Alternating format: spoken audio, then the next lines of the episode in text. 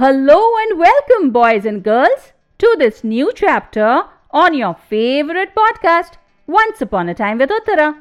We have just started on a fresh set of adventures of your beloved Draco the Friendly Dragon and his friends. But first, please go back and listen to the last few episodes of season 2 of Draco so that you remember what had happened and how both Draco and Fireball had been trapped. Draco with the magic Draga tree spirit after being heavily wounded, and Fireball in a pit filled with water from the stream of knowledge so that he couldn't move or use his powers. But after that, to continue the story, we move a few thousand years to the present day, where 13 year old Ayaan, who lived in an orphanage with his 4 year old sister Aleena and many other kids, suddenly received a mysterious and magical message asking him to beware of strangers and the red dragon. And the very next day, a strange man had come to meet Ayaan, claiming to be his uncle. Let's find out what happens next. Ayaan was still standing at the door of the principal's office with little Aleena hugging him while he stared at the man who called himself their uncle. He was standing with his hand outstretched, and Ayaan automatically extended his hand even while he continued to look at the stranger from top to bottom.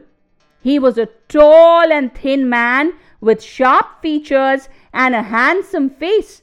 He was dressed in an expensive suit which contrasted with his pale face and hands. He had very dark and thick hair that was combed back and reached his shoulders. Even though he smiled, his eyes seemed cold and scary, and Ayaan felt distinctly uncomfortable as he stared into them.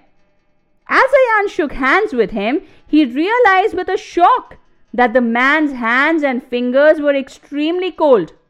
The principal stepped out from behind the desk, making the necessary introductions. She introduced him as Uncle Kabir, their father's older brother. Uncle Kabir had left from home many years ago to travel to Africa. He had set up his own business there and over the years had lost touch with his family. He had last seen Ayaan when the boy was just a year old, just before leaving for Africa. He had only learned of his younger brother's or Ayaan's father's death a few weeks ago and therefore had come to try and find Ayaan and Aleena so that he could take them home and care for them as a family member. One part of Ayaan's mind desperately wanted to believe that a nice and kind uncle had turned up to take care of Aleena and him. But Ayaan also remembered the strange glowing message from the previous night, which had told him not to trust any strangers and to beware of the red dragon. But Ayaan also knew that he had to be practical. If not for his sake, then for Aleena's, who was still almost a baby. Going to his uncle's house would probably solve a lot of their problems and give them a better chance at living a normal life with a family. And so, Ayaan forced himself to smile at Uncle Kabir and handed over Aleena till the little girl sat again in their uncle's lap.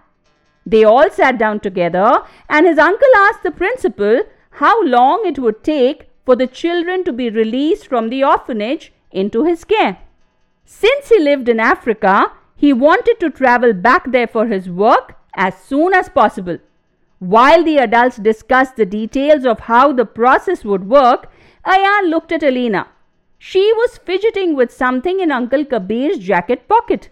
He kept moving her hand away each time, but the little girl was persistent. Ayaan smiled at her fondly and stretched his arms out. Aleena immediately lunged towards Ayaan and came to him. The brother and sister sat together and played some games while the adults spoke to each other to find the best possible solution. After some more discussions, it was agreed that Uncle Kabir would come to pick them up the next evening. The principal and orphanage director would need some time to complete all the paperwork needed for this kind of a transfer. Meanwhile, this would also give the children some time to say goodbye to their friends and pack their meager belongings. Finally, after an hour or so, Uncle Kabir left, promising to return at 5 pm the next day to pick the children up. The principal hugged both Ayaan and Aleena and told them how happy she was that they were going back to live with a family member rather than staying in the orphanage. Ayaan mustered the courage to ask her how she knew that he was their uncle, since he had never seen the man before in his life. She replied by saying that he had provided all necessary documents to prove his identity and that he had also provided a picture of himself with their father to prove that they were brothers. Ayaan saw the picture the principal held out for him. It showed his father and Uncle Kabir in their old house sitting at their kitchen counter eating noodles together. Ayaan kept the photograph with him and the brother and sister walked out of the principal's office. As they walked through the corridor, Aleena ran ahead of Ayaan and dropped something she had been clutching in her hand. Ayaan bent down to pick it up and found himself staring at something hard, smooth, shiny, and red in color. It was like a thin disc but hexagonal in shape and it shone wherever light fell on it. Aleena must have found it in Uncle Kabir's pocket. Ayaan could not identify what it was and slipped it into his pocket, meaning to study it later. Both children went to their respective classes and went to complete their schoolwork. It might be their last day at the orphanage, but they still needed to study and learn. After lunch, it was nap time for the younger children like Aleena and study time for Ayaan and the older children. He and Samir always studied together and today was no exception. As they sat together, Ayaan showed the hard and shiny red object to Samir, asking him if he could identify what it was. After studying it for a few moments, Samir said that it looked like a large snake scale. I'm sure that you know, children, that snakes have scales all over their bodies and that snakes also shed their skin and their scales from time to time and generate new ones.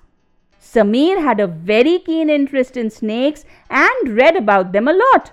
That's why he knew what snake scales looked like.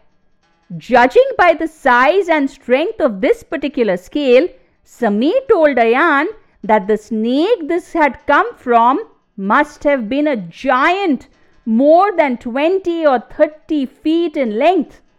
Immediately, the previous night's strange message flashed through Ayaan's mind not to trust strangers and to beware of the red dragon. Weren't dragons also supposed to have scales? Were dragon scales similar to snake scales? Ayaan was confused and didn't know what to do. He wondered whether to confide in Samir and tell him everything. In any case, he would have to tell his best friend that he was leaving with his uncle Kabir and would never see him again. Ayaan felt sad at the thought, but he didn't have much choice. He told Samir that he had something important to share with him at bedtime, and the two boys decided to eat dinner early and went up to the dormitory that night. Ayaan had a difficult goodbye ahead of him. And this is where today's episode comes to an end, children. Join me next time on your favorite podcast, Once Upon a Time with Uttara, to find out what happens in this interesting adventure. Until next time, be brave, be happy, and bye bye.